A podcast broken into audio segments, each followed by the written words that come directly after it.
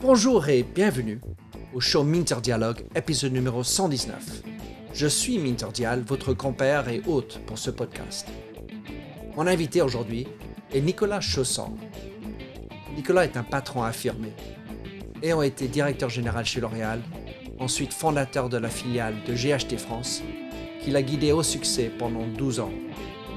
Il est désormais PDG et propriétaire de Velecta Paris, le premier fabricant mondial de sèche-cheveux professionnels fabriqués en France.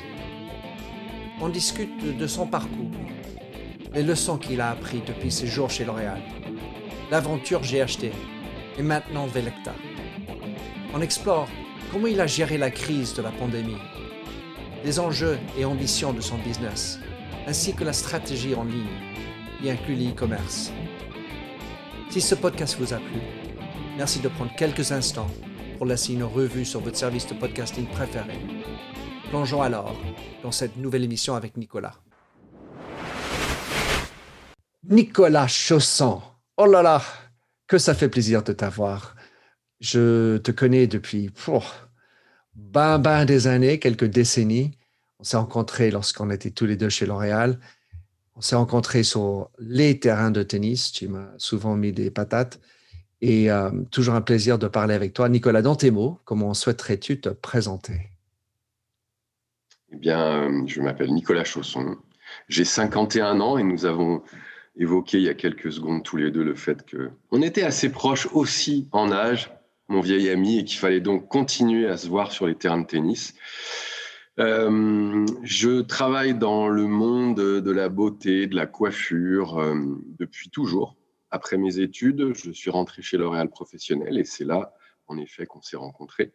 J'y suis resté chez L'Oréal Professionnel pendant 13 ans, euh, à occuper différentes fonctions en commercial, en marketing, puis à diriger euh, des marques.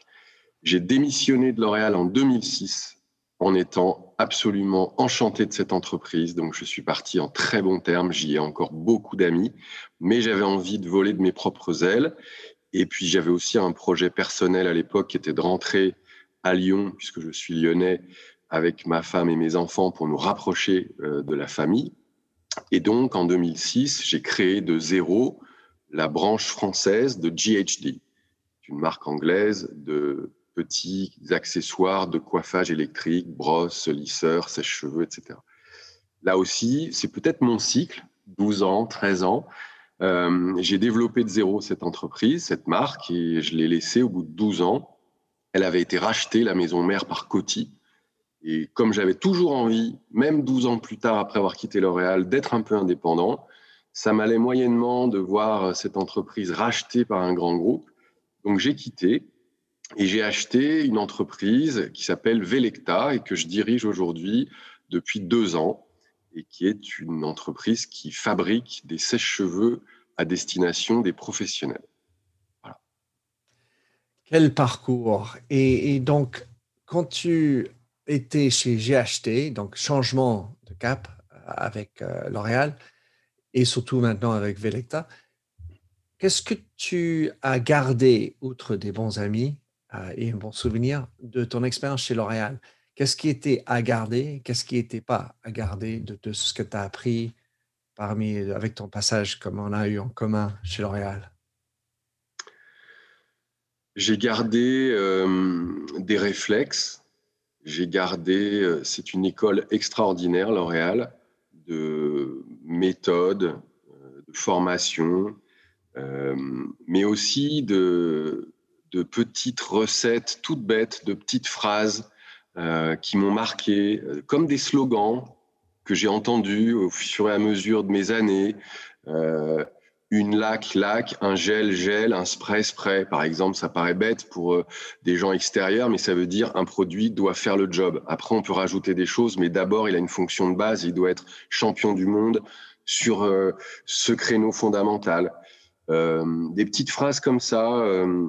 Le test de l'ascenseur, qui est peut-être pas du tout spécifique à L'Oréal, mais qui m'est arrivé. On arrive au 14 rue Royale, on se présente devant l'ascenseur, et puis tout d'un coup, euh, il y a le président qui rentre avec vous, euh, il va s'arrêter au troisième, vous, vous montez au quatrième au marketing, et il vous dit, bon alors euh, Nicolas, euh, comment ça se passe? Vous avez trois secondes, soit vous vous lancez dans une grande explication, et il sort et il n'a rien compris, soit vous lui dites en deux mots, tout va bien, j'ai un challenge, c'est ça, mais ça va le faire, terminé.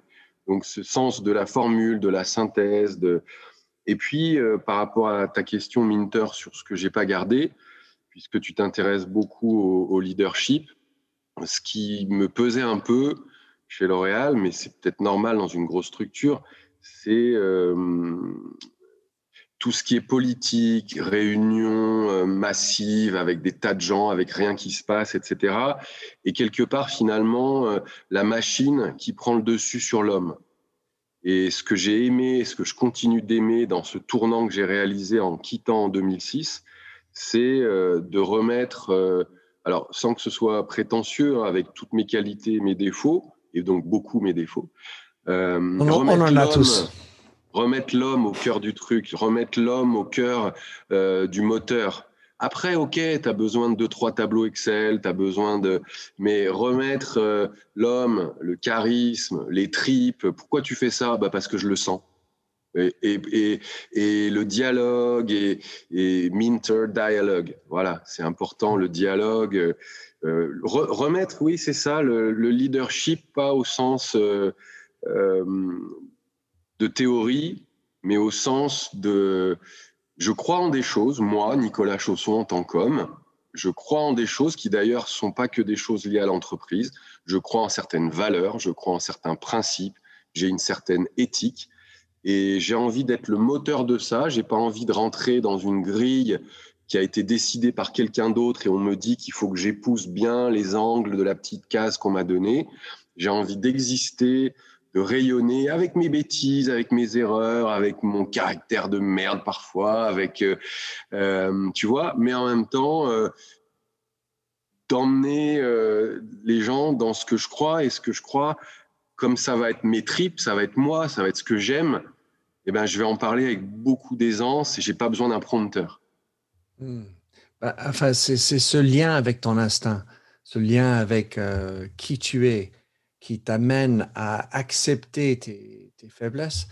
Et, pour autant, il y a beaucoup d'entreprises qui disent euh, We have to be people first. Il faut mettre l'homme. Il y a souvent des entreprises qui, euh, sont contentes de dire ben, les ressources humaines, c'est les plus importants aspects asset de notre business, euh, a great place to work, etc. Et, donc, c'est beaucoup de, gens qui disent ce genre de choses, mais où ça n'arrive pas. Et tu as, parlé de la politique, des grands rendez-vous, des grandes réunions. Mais est-ce que tu as d'autres éléments ou d'autres idées pourquoi les gens qui parlent comme ça ne le font pas? Je crois que quand tu es dans mon expérience, en tout cas, ce que j'ai ressenti moi, c'est que quand tu es dans une grande structure comme ça, euh, euh, il faut que chacun soit bien à sa place. C'est comme un orchestre. Si euh, celui qui joue de la contrebasse, ça le démange un peu d'aller taper deux, trois fois sur la batterie, c'est compliqué. et donc, la structure, par nécessité, par souci d'organisation, je trouve, euh, et pourtant, L'Oréal est remarquable dans son organisation, dans sa capacité à faire éclore des talents, etc. Mais quand même, je trouve que euh, l'individu est au service, ou en tout cas dans la contrainte d'une organisation. Et c'est d'ailleurs ça qui me surprend beaucoup euh, depuis quelques années,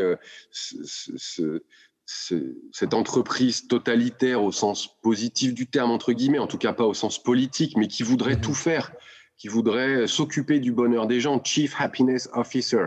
Come on. Je veux dire, c'est pas le rôle de l'entreprise. Pour moi, euh, le bonheur, euh, on ne demande pas à son chef euh, si on peut être heureux et comment être heureux. Je, pense que l'individu, sans être individualiste, doit pouvoir rayonner et dans une grosse structure, il y a quand même des contraintes, des barrières, des limites, des cases même dans une entreprise comme L'Oréal, qui pourtant est, reconnue, je crois, comme étant euh, très euh, humaine. Alors, quand tu es parti de L'Oréal, grosse machine, ensuite, tu commences, j'ai acheté en France, mais ça existait déjà. Enfin, non, ça n'existait pas du tout en France. Pas en France, mais l'entreprise existait en Angleterre et donc il y avait des codes, il y avait un patron, etc. Là, Velecta, il y avait une histoire, bien sûr, 84 ans d'existence de Velecta, mais là, pour le coup, maintenant, tu es propriétaire et patron. Euh, j'imagine que tu dois rendre compte quelque part à, quelqu'un, quelque part. Enfin, on n'est jamais à l'abri, mais comment est-ce que tu as géré cette entrée dans quelque chose qui a, qui a existé depuis 84 ans? Et est-ce que tu as eu. Quel était ton mot d'ordre dans la, la comment tu es arrivé? Enfin, souvent, on parle des premiers 100 jours, etc. Qu'est-ce que tu as fait? Comment tu as imposé Nicolas Chausson sur Velecta France, Paris? Euh, D'abord, j'avais entendu parler de cette entreprise depuis quelques années parce que le monde de la beauté est un monde quand même petit, entre guillemets. Donc Imagine-toi, moi je le connais. Mais moi je le connais. Oh, quand même Des années plus tard. Et d'ailleurs, ce qui est drôle, c'est qu'il y a quelques années, euh, j'avais discuté lors d'un salon avec le propriétaire précédent et je lui avais glissé comme ça, euh, moitié anecdote, moitié sérieux. Je lui avais dit si un jour vous vendez, ça m'intéresse. À l'époque, j'étais pas prêt à, ça, mais et comme quoi, je crois au destin. Euh, ce qui doit se faire se fait. Et donc, cette entreprise, c'est une belle endormie. C'est une vieille dame un peu poussiéreuse avec un potentiel extraordinaire, mais euh, qui a été dirigée par un monsieur qui a beaucoup de qualités et qui a des qualités que je n'ai pas, mais qui était moins euh, enclin, euh, moins au fait de tout ce qui est marketing, commercial, etc. Donc, en fait, cette entreprise, c'était un fabricant. En gros, si je devais le résumer, c'était une usine. Et si je devais résumer justement d'ailleurs mon projet, c'est comment transformer une usine en marque. Voilà, c'est ça mon projet. Alors, ça s'est fait assez vite, le rachat. Et quand je suis arrivé, j'avais convenu avec mon prédécesseur, parce que comme je te l'ai dit tout à l'heure, je crois beaucoup euh, aux hommes d'abord, aux hommes avec un grand H, les hommes et les femmes. C'est d'abord des histoires d'hommes et de femmes et de rencontres et de passions. Et derrière, les KPIs suivent, mais c'est d'abord des histoires de passion, de charisme, de rencontres, de croyances, de, d'enthousiasme et de bienveillance, qui est un mot très important pour moi. Hmm. Euh, donc mes premiers 100 jours, ça a été euh, d'être assez humble par rapport à ce que les gens en interne imaginait de moi parce qu'il connaît, il connaissait mon histoire, il connaissait le fait que j'avais été patron de GHD pendant 12 ans, que j'avais construit avec quand même un certain succès euh, cette marque de zéro. Euh, donc ils étaient à la fois euh, tout contents de me voir arriver, à la fois très craintifs en se disant oulala, il va tout changer. Donc j'ai passé du temps à rencontrer tout le monde. On n'est pas grand, on n'est pas nombreux, hein. on est 27. Mais j'ai passé du temps à rencontrer tout le monde individuellement collectivement et, à écouter. Ça paraît banal hein, ce que je vais dire, mais franchement à le faire avec le cœur, à écouter les gens. Euh, voilà, je suis pas euro. J'arrive pas en disant euh, avant c'était pourri et maintenant euh, moi je suis champion du monde, je vais vous expliquer comment il faut faire. Pas du tout. Je suis arrivé en vous disant, en disant voilà, je j'ai des croyances, j'ai des convictions, j'ai des valeurs aussi que je voudrais mettre au service de la façon dont je vais conduire l'entreprise. Donc j'arrive pas juste avec un dossier bancaire. Est-ce que vous avez envie de rire au boulot? Est-ce que vous avez envie d'être fier de ce que vous faites? Est-ce que vous avez envie que les gens se parlent? Est-ce que vous avez envie euh, qu'il y ait euh, un, climat apaisé dans l'entreprise? Et donc, quand on y vient le matin, on y vient le cœur léger, alors qu'apparemment, avant, il y avait quand même des tensions, des silos, les gens ne se parlaient pas beaucoup, ce n'était pas leur habitude. Quand je suis arrivé, j'ai dû acheter un vidéoprojecteur. Il n'y avait même pas de vidéoprojecteur parce qu'ils faisaient jamais de réunion. Chacun travaille dans son coin. C'est pas parce qu'ils s'aiment pas, c'est parce que c'était pas l'habitude. Donc, euh, Pardon, hein, Minter, si ça paraît un peu bateau, mais c'est la vérité. Les 100 premiers jours, j'ai essayé d'écouter et de me faire connaître plus en tant qu'homme d'abord qu'avec des questions euh, sur les stocks et le taux de marge. C'est formidable.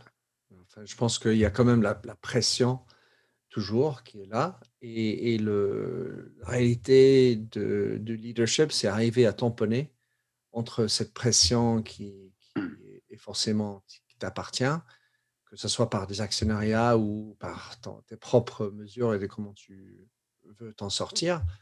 Et, rester humain. Et, c'est ça la, difficulté, c'est qu'il y a toujours cette tension et, que tu as mis le poids sur l'humanité, tu as, mis l'action derrière les mots. c'est, je trouve ça formidable. Et, ça donne aussi beaucoup de soulagement, de relief, parce que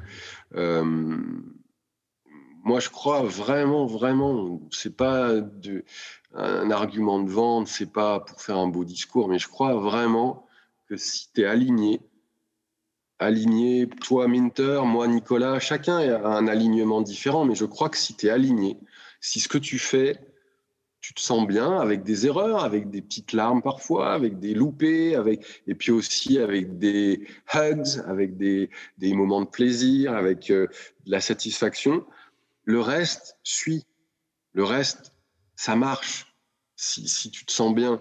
Et je pense que c'est aussi ça une difficulté de, de, de, rayonnement de l'individu dans un grand groupe par rapport au leadership quand tu es euh, toi-même euh, dans une plus petite structure. C'est que tu peux, euh, tu te dis pas, je vais, est-ce que si je fais ça, je vais être bien noté? Est-ce que si je fais ça, je suis bien dans le brief qu'on m'a donné? En fait, tu es toi-même et ça suit derrière, ça suit avec parfois quelqu'un qui doit, euh, ou toi-même, euh, ramasser les pots cassés parfois, mais globalement, euh, ça suit parce que tu te sens bien, tu es bien. oui, tu es, en touche avec qui tu es. et hier, j'étais en train de discuter avec le, une marque de, bière et qui, qui fait un, enfin, un tabac qui s'appelle Beavertown Brewery ils font des, des, bières euh, avec des, dessins sur les, les, canettes. Ils ont 90 millions de canettes maintenant qu'ils font euh, par, an. Donc, ça marche bien chez eux. Et, pour autant, il n'y a pas une espèce de carnet pour euh, charte graphique pour la marque. C'est comme le patron le sent. Et, il, il, dit toujours, ben, c'est, je suis dans mes tripes. Alors, ça va être difficile de transmettre, mais ça garde depuis qu'ils ont maintenant une grosse équipe, ça marche bien. Et comment démultiplier, transmettre euh, ce espèce de flair humain quand on devient plus grand, c'est toujours ça la complication. Mais tu vois, tu me demandais tout à l'heure des choses que j'avais retenues de L'Oréal et je te parlais de petits slogans comme ça, qui qui mhm. sont pas venus d'un coup. J'ai jamais reçu, toi non plus, je pense, un livre euh, quand tu arrives chez L'Oréal avec des citations. Mais tu vois, je pense à une citation célèbre, je crois que c'était Lindsay Owen Jones qui disait il faut avoir la tête dans les étoiles et les pieds dans la terre. Quand tu parles de de cette difficulté à trouver un bon équilibre entre d'un côté ton instinct, tes tripes, et en même temps un peu de structure, un peu de rigueur, parce qu'il faut après que tout ça, ça soit pas juste euh, comme ça en l'air. Il faut que les équipes suivent, qu'elles aient un euh, euh, roadmap, qu'elles aient donc ça peut pas être juste tiens on fait ça, tiens on fait ça. donc je me souviens de cette citation parce que ça montre que bien sûr qu'il faut un minimum après de de, de schéma, de cadre, mais mais mais ce cadre là, s'il vient derrière une joie, un élan, une ambition, c'est pas pareil que quand tu arrives toi dans un jeu d'échecs et on te dit il faut te mettre là et le jeu d'échecs il a été préconstruit avant que tu arrives. Je me souviens d'une autre citation puis après j'arrête avec L'Oréal, mais euh, on disait euh, on disait il faut avoir le doute créatif et la certitude stratégique. Et j'aimais bien ça aussi, cette espèce d'antagonisme entre il y a des choses en béton, en marbre, et il y a des choses en chamallow, en caoutchouc. Il y a des choses sur lesquelles il faut être flexible. Il y a des choses sur lesquelles il faut être carré. Voilà, il faut trouver le, juste équilibre. Je vais te rajouter la citation, comme tu ne l'as pas dit encore, mais c'est quelque chose que j'ai retenu parmi les citations, c'est il faut être soit le premier, le meilleur ou le seul. Et je vois bien qu'avec Velecta, vous êtes le premier euh, et peut-être le seul Et on va faire en sorte d'être le meilleur. Voilà, c'est ça. Après, le meilleur, c'est toujours un peu compliqué à, enfin, dans toutes les industries à identifier parce qu'on va toujours avoir. Bah, nous, on est dans le meilleur dans cette partie de la performance. Exactement. Le meilleur en quoi et le meilleur pourquoi. Exactement. Donc, tout ça, c'est pour définir la catégorie. Mais je voulais revenir sur un truc que tu as dit au début. car je voulais être pas d'accord avec toi, mais je pense qu'il y a un terrain d'entente. Tu as dit, c'est pas le rôle d'une société de, de, gérer la happiness, euh, la joie des, employés. Et, là où je suis d'accord, c'est, je pense que le, rôle d'un patron, ce n'est pas d'injecter l'énergie. Euh, il faut que l'énergie soit auto-créée, auto-produite. Et, et, et, après, tu as dit euh, ben, la bienveillance. Et en fait, pour moi, dans le de facto sens de happiness, elle réside dans, euh, il réside dans ce, bienveillance, cette bienveillance. C'est-à-dire que là où tu rends les gens confortables, tu rends les gens joyeux, tu as dit amener le rire au bureau, euh, c'est et, c'est safe, c'est OK de pleurer, c'est OK d'avoir ses humeurs. Enfin, ça, c'est la bienveillance, mais c'est aussi comme ça qu'on construit un vrai bonheur. Car on, a un projet, on lutte ensemble, et, si on va bosser, pour certains, 12 heures par jour, surtout quand on est un propriétaire, euh, autant faire que ça soit bien. Parce que si, je ne vis pas ma vie pendant que je travaille, ben, je le fais entre le temps que je vais dans la douche euh, et que j'appelle un copain. Et enfin, c'est, ta, vie est limitée à rien. Donc, pour moi, la création de bonheur, ça, peut exister, ça doit quelque part exister si on veut avoir des, employés épanouis euh, qui vont rester et qui vont donner de leur sort et de leur énergie volontairement tous les jours. Tu as raison, mais hum, je me demande, je suis d'accord complètement avec ce que tu as dit, je me demande juste si euh, cette bienveillance, euh, cette joie, happiness, bonheur, je ne sais pas comment on le traduirait, si on devait traduire un Chief Happiness Officer, mais euh, ce qui me gêne, j'ai peut-être mal compris ou j'ai peut-être tort, c'est, d'en faire une fonction comme si ça, comme s'il ah y avait quelqu'un qui détenait ça, alors que je pense, comme tu l'as dit, qu'il n'y a pas à avoir un Chief Happiness Officer. C'est pas un domaine réservé à quelqu'un. Ça doit venir. On parle beaucoup de leadership par l'exemple. Si le patron il fait la gueule, tu peux mettre 15 Chief Happiness Officers, il se passera rien. Si les collaborateurs sont pas heureux et qu'il y a une ambiance de merde, voilà, donc je pense que le, la happiness, elle ne doit pas faire l'objet d'une fonction comme si c'était un champ d'expertise, elle doit venir de, de chacun. Et, moi, j'ai toujours un peu de mal. Je sais que ça a été beaucoup la mode il y a quelques années, pas il n'y a, pas longtemps, il y a 4-5 ans, peut-être un peu plus aux États-Unis où ils sont parfois un peu en avance. Mais j'ai l'impression qu'on en entend moins parler. Tu sais, de toutes ces boîtes où on met une salle de billard, des baby-foot, un bar, des. J'ai un peu de mal. Je préfère que mon entreprise soit un lieu où on bosse bien et donner le temps à mes collaborateurs de quitter à midi, de revenir à 14 heures, d'être libre de gérer leur temps si le travail est bien fait, pour rentrer à la maison, manger avec leurs chéris, leurs enfants, ou aller se faire un tennis avec leurs potes minter et de revenir à 14 heures, que de euh, faire une espèce de, de, totalitarisme où tout se passe dans l'entreprise et où euh, on doit faire le sport dans l'entreprise, on doit faire la sieste dans l'entreprise, on doit boire un verre dans l'entreprise j'ai un peu de mal. Peut-être que c'est parce que j'ai 51 ans. Ah non, non, non. Et, là, Old school. Oui, non, mais c'est génial parce qu'en fait, euh, je dis souvent, si on a besoin de le nommer, c'est que ça n'existe pas. Euh, donc, euh, le Chief Ethics Officer, l'éthique, bon, nous, on est, on est mauvais, donc on va, on va donner ça, la responsabilité à quelqu'un d'autre parce que nous, on n'est pas éthique. Et, et, en fait, c'est ce que je dis moi aussi souvent quand, pour provoquer, ben, pourquoi vous avez nommé quelqu'un de digital? Le digital, c'est pour tout, c'est pour chaque fonction. C'est n'est pas possible que ça soit géré par quelqu'un. C'est comme dire un, chief oxygen officer, quelqu'un qui doit respirer. Bon, ben, putain, on n'est on pas arrivé là, j'espère. Non, mais tu vois, tu as raison, les, mots sont importants. Donc voilà, Chief Happiness Officer, moi j'ai un peu de mal parce que je pense que ce n'est pas quelque chose qui doit être privatisé. Ça doit venir par l'exemple plutôt du haut et après euh, euh, rayonner. Mais parlant des mots, puisque je sais que tu aimes bien les mots toi aussi, et ça me fait penser, puisqu'on parle aussi de leadership, j'avais lu ou entendu il y a quelques jours, euh, je ne sais plus si c'est lu ou entendu, la réflexion sur le, le, mot Chief Executive Officer.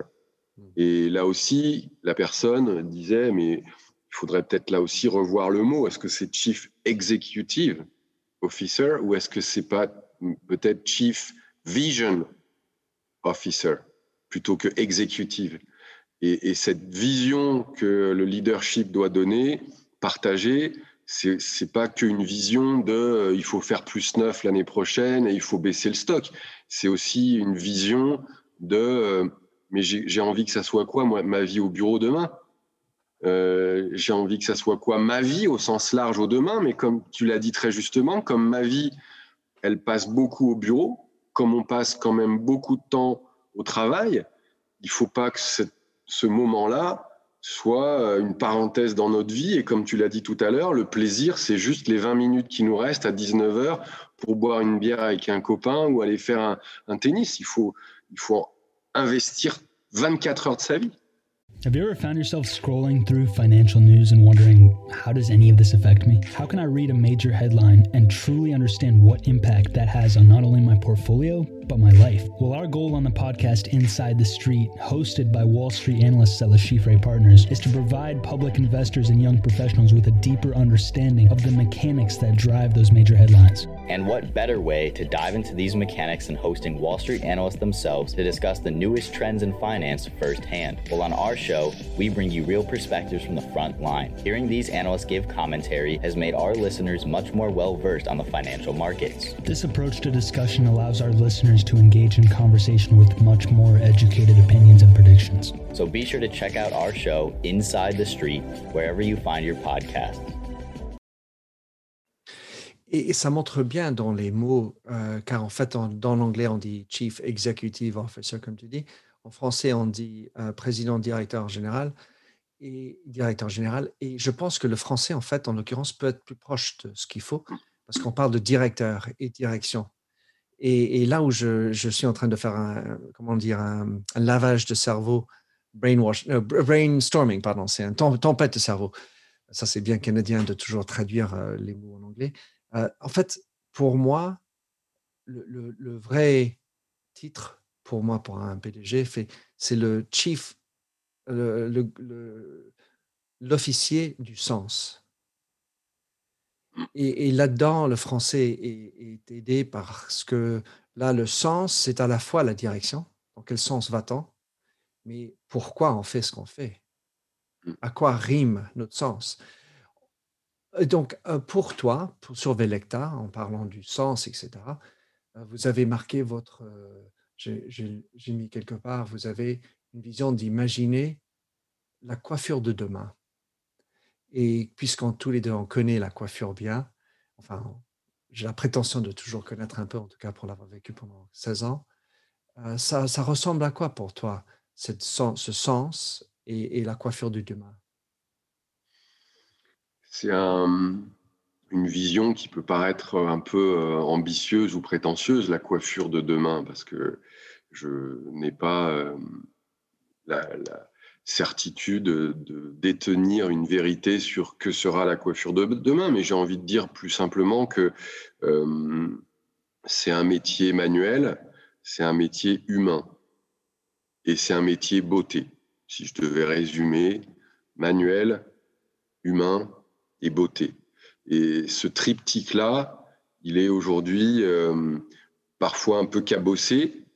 Euh, la main, elle est un peu cabossée parce que les savoir-faire se perdent, euh, l'automatisme, le do-it-yourself, L'humain se perd aussi parce que c'est un métier qui a connu euh, des difficultés avec le confinement. Euh, c'est un métier difficile, euh, qui n'est pas forcément toujours valorisé, qui n'a pas toujours été présenté comme un vrai, un vrai métier dont on rêve. Parfois, il a été présenté de manière assez moqueuse, comme le métier de ceux qui n'ont pas réussi à faire autre chose. Bon, donc il y a il y a une valorisation humaine euh, qui est le cœur de ce métier et qui, pour moi, est vraiment très importante. Et puis, il y a aussi la beauté.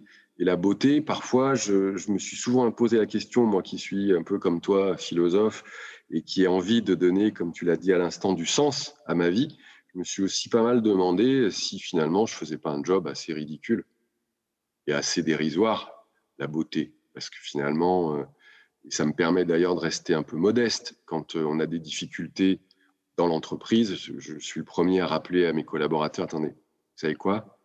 On ne sauve pas des vies, on n'interrompt pas des guerres, il y a des enfants qui n'ont pas d'eau dans le monde. Donc, vous savez quoi?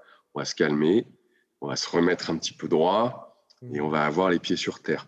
Mais quand même, quand je cherche euh, du sens à la beauté, je me souviens, euh, j'ai le droit de citer une marque. Euh, of course. Je me souviens d'un slogan de Deux Sanges. C'était il y a 15 ans, peut-être qu'ils l'ont repris après parce que je trouvais qu'il était très bon. C'était recoiffe-moi le moral. Hmm. Ça voulait dire en fait que bah, la beauté, c'est pas que superficiel. La beauté, c'est aussi euh, la beauté intérieure, c'est aussi de l'énergie, c'est-à-dire que quand euh, un homme ou une femme le matin se lève du mauvais pied, euh, que tu n'arrives pas à te coiffer, que tu as un petit bouton de fièvre, là, je sais pas quoi, des bêtises hein, apparemment. Là, on est dans le superficiel peut-être, dans l'apparence. N'empêche que tu as un peu l'armure fissurée tu as un peu l'énergie en bas. Et la beauté superficielle, exagérée, outrancière euh, des réseaux sociaux, le bovarisme, c'est pas du tout ça qui m'intéresse. Mais euh, la beauté qui consiste, par exemple, euh, à aller maquiller ou aider à choisir une perruque à des femmes qui suivent un traitement du cancer et qui ont perdu leurs cheveux, en les rendant belles, fières d'elles-mêmes on leur redonne du souffle. Donc je pense que pour moi, la, coiffure de demain, c'est une coiffure qui doit euh, se recentrer sur ces trois piliers, la main, l'humain et le sens de la beauté. Génial. J'adore Nicolas. Euh, tu m'étonnes. Tu m'étonnes parce qu'en fait, je ne savais pas où ça allait et j'adore comment tu as atterri on va terminer dans notre entretien sur notamment ce qui s'est passé. Donc, tu l'as repris en 2019 et bang, début 2020, annonce mondiale, fermeture de, compte, fermeture du business, enfin, fermeture de société en tout cas. comment est-ce que tu as géré ça? Eh bien, je vais encore une fois, et ça sera peut-être la dernière, te donner, euh, partager une citation, je ne sais plus d'où elle vient, mais euh, quand il neige, il y a deux types de personnes. Il y a ceux qui râlent et qui restent à la maison, il y a ceux qui mettent des pneus neige. Donc, euh, effectivement, je rachète cette entreprise, j'ai un beau projet dans ma tête, transformer une usine en marque, j'ai plein d'idées. Bam Six mois plus tard, Covid.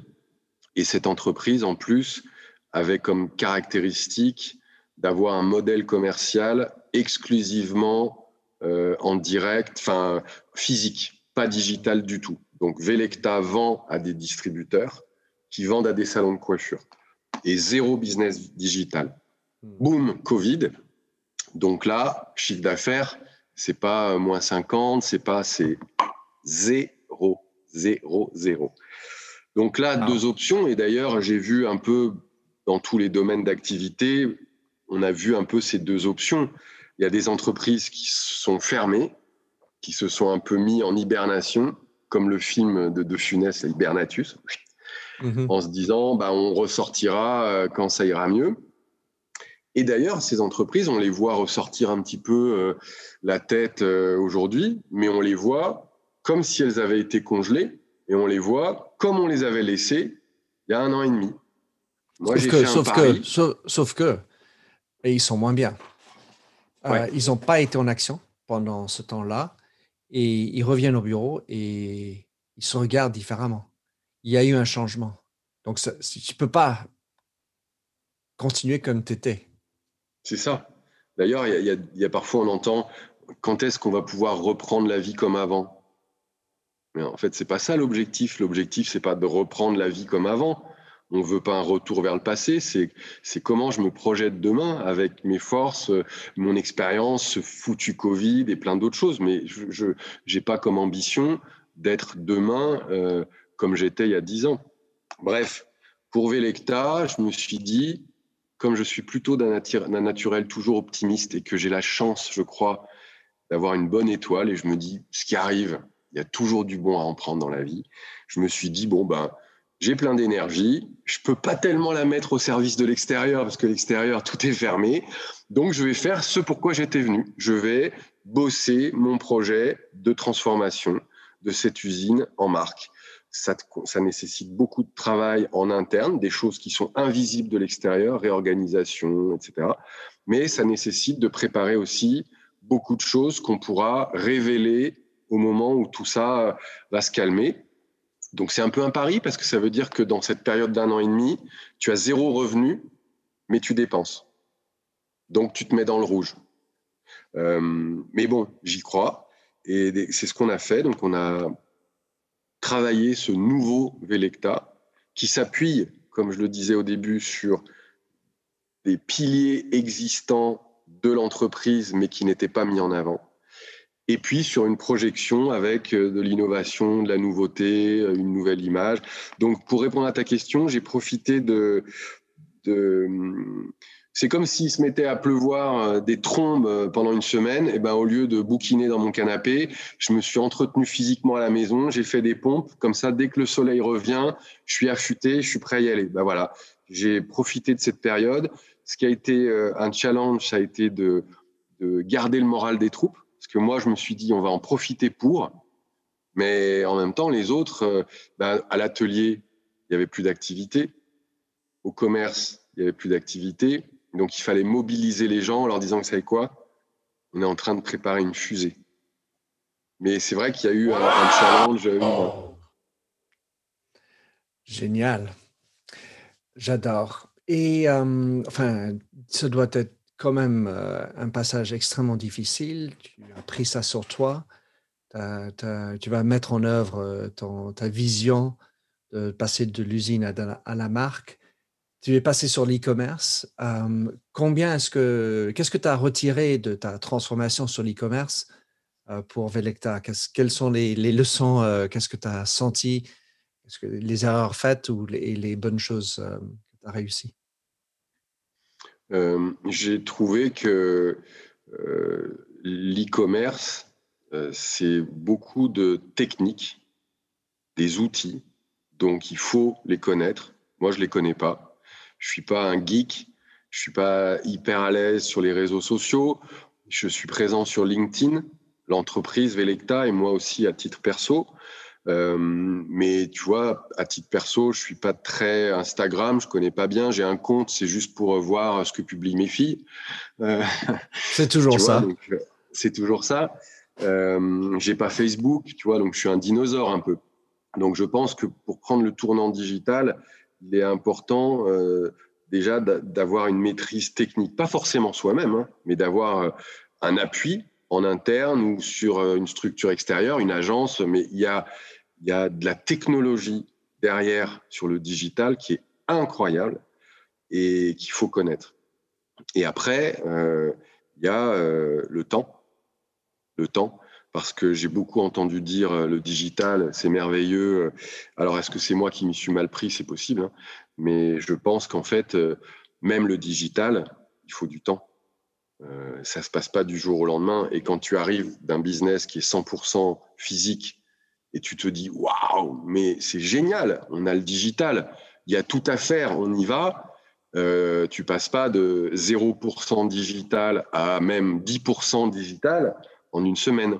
Ça se construit. Donc, il y a un côté dans le digital qui paraît un peu magique, qui paraît un peu instantané, qui paraît un peu facile. Je trouve que c'est pas vrai. Il faut du temps, il faut de la technique et du temps. C'est ce que j'ai retenu de cette année et demie où je m'efforce de surtout pas perdre mon business physique, mais d'avoir à côté ce canal digital. J'adore les sujets, les conversations autour du temps, car en fait, euh, ça, nous appartient tous, cette notion, cette contrainte de temps. Et, et pour autant, un autre temps, pour autant, la notion du temps a changé pour moi. Et, dans ce que j'ai vu, moi, dans les entretiens, les, travaux que je fais avec des, clients, dans cette notion de temps, on, on, se pose davantage la question, qu'est-ce que j'en fais de mon temps? Au bureau, à la maison, à quoi ça sert, quel est le sens de ma vie, le temps de ma vie. Et, et quand on est sur le digital, il y a, comme tes filles peuvent te, faire connaître, euh, une vision de soi-même qui est, on va dire, euh, travailler comme on faisait dans le temps, euh, l'image qu'on projette. Alors, je trouve que les, filles sont quand même très capables aussi de, présenter des parties d'elles plus dans le privé, dans les comptes privés d'Instagram, beaucoup plus l'authenticité de leur, de leur vie. il y a évidemment les Instagrammeurs, influenceurs qui vont toujours se faire belle, etc. Mais par ailleurs, il y, a, quand même une gestion dans les, parmi les jeunes de, ce digital qui n'est pas que de la beauté parfaite, etc. Mais il faut savoir aussi que c'est beaucoup dans un temps réel, temps real time. Donc, comme tu peux être sur euh, social media, si quelqu'un pose une question, tu ne peux pas attendre euh, quand tu es prêt. Ben, il, y a un temps d'attente qui est beaucoup plus impatient, notamment chez les jeunes, mais partout. et donc, du coup, plus on est dans les réunions bureaucratiques, plus on n'est pas en touche avec soi-même et son instinct, on doit faire des messages par comité. Et, ça aussi, ça s'apprend. Et ça, ça prend un sacré temps, pour ne pas dire une gros, grande révolution pour certains. Car toi, j'ai vu que tu t'es mis sur euh, LinkedIn, j'ai souri comme je te connais. Euh, j'ai adoré le, fait que tu te présentes en tant que fondateur et PDG de Velecta. Tu parles au, nom de Velecta, mais au nom de Nicolas Chausson. Et, il y a beaucoup de grandes entreprises, on peut, penser à parler à beaucoup, qui ne savent pas faire ça, qui ne pas, qui permettent pas le patron ou la patronne d'avoir ce temps de temps euh, et le ton personnel en ligne avec un sourire, pas scripté euh, avec le truc, euh, enfin, tout doit être dit comme il faut. Et, j'apprécie la manière que tu te présentes. Et je voulais te poser ta question, dernière question. Comment tu t'es senti avec ça? Est-ce que c'est quelque chose que tu t'es étais en, phase avec ou tu as dû faire un effort? Et comment, comment ça s'est passé pour toi? Ce, ce, passation de toi sur LinkedIn, euh, j'ai vu des, vidéos aussi, je pense, sur le compte Velecta de Facebook, etc. C'est drôle que tu me poses cette question, Minter, parce que euh, c'est une vraie interrogation pour moi. Pendant des années, à la fois euh, quand j'étais patron de filiale comme Redken, par exemple, chez L'Oréal, mais même si chez L'Oréal, comme je te l'ai dit tout à l'heure, on est dans un cadre plus large et on va peut-être être plus délicat sur l'existence individuelle, etc. Mais même, par exemple, avec GHD, où j'ai dirigé la boîte pendant 12 ans, créé, dirigé, j'ai toujours... Euh, été très reluctant, très pas à l'aise avec le fait de me mettre en avant. Euh, pour moi, euh, pour vivre heureux, vivons cachés. Euh, pour moi, ce qui était important, c'était de faire ce qu'il fallait dans les coulisses. Et je préférais pousser l'entreprise, pousser et, être plutôt moi caché. Et les agences de RP, les agences me disaient, mais Nicolas, il faut que tu prennes la parole plus, que tu te montres, que tu incarnes l'entreprise, parce que, un, c'est important d'incarner l'entreprise, et deux, je vais me faire un petit compliment parce qu'on me l'a fait. Euh, tu présentes bien, donc voilà, etc. Et j'étais jamais très très à l'aise. Et puis euh, là, c'est vrai que je me retrouve seul à la tête de Velecta cette fois-ci. J'ai pas de partenaire, j'ai pas de fonds d'investissement. Euh, et je me dis ben je dois l'incarner vraiment, donc j'y vais avec ma façon de faire. je fais des petites vidéos sur LinkedIn où je présente un produit. Alors on me dit c'est peut-être pas à toi, le patron, de présenter un produit. C'est vrai. Et en même temps, euh, je me dis, bah oui, mais c'est une PME, on est tous fiers de tout ce qu'on fait et, j'ai envie de tout porter comme j'ai envie que mes collaborateurs portent tout. Donc, c'est un peu nouveau pour moi de me mettre en avant. Et hum, je continue à avoir quand même un petit peu au fond de moi cette idée, euh, pour vivre heureux, euh, vivons cachés. Et je préfère que les gens apprennent à connaître Vélecta qu'apprennent à connaître Nicolas Chausson. Mais si je peux aider, euh, bah, ça fait partie du jeu. Ça fait partie du jeu. Tant que ça a du sens, tant que, comme tu l'as dit, c'est pas une espèce de fuite en avant de réseaux sociaux, tant que le temps que tu y passes est un temps qui garde du sens. Voilà, ça c'est. Donc, j'irai pas sur les réseaux sociaux pour montrer mes dernières vacances ou, ou ma dernière paire de chaussures. Par contre, pour dire qu'on a été au Palais de l'Élysée parce qu'on représente euh, une belle entreprise avec le savoir-faire français, le fabriqué en France, ça a du sens. Alors, avec ça, Nicolas, merci de ton temps. C'est toujours un plaisir d'échanger avec toi. Euh, pour, pour ceux qui veulent connaître un peu mieux l'histoire de Velecta et ou toi, quels seraient les meilleurs moyens, liens dans les show Merci beaucoup, Minter. Merci de nous avoir écoutés sur Minter Dialogue en français. Vous trouverez tous les liens et références cités lors de cet entretien sur mon site minterdial.fr. Pour vous inspirer, je vous laisse avec une chanson que j'ai écrite dans ma jeunesse, A Convinced Man.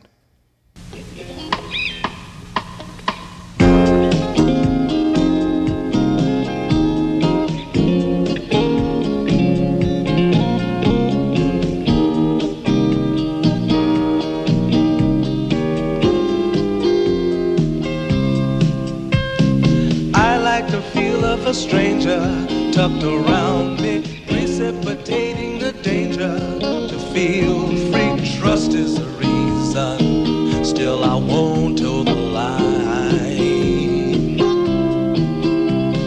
I sit here passively, hope for your respect, anticipating the thrill of your intellect. Maybe I tell myself there's no use in me lying. I'm a convinced man convinced man to live and die submerged. A convinced man in the arms of a woman.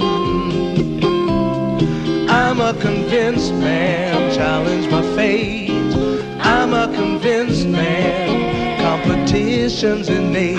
A convinced man in the arms of a woman. Despise revenges and struggle with deceit. Live for the challenge so life's not incomplete. What's wrong with challenge? I know soon we all die. I like the feel of a stranger tucked around me, precipitating the danger to feel free. Trust in my reason and let me show you why. A convinced man practicing my lines. I'm a convinced man here in these confines. A convinced man in the arms of a woman. I'm a convinced man, admit to the test. I'm a convinced man. I'm ready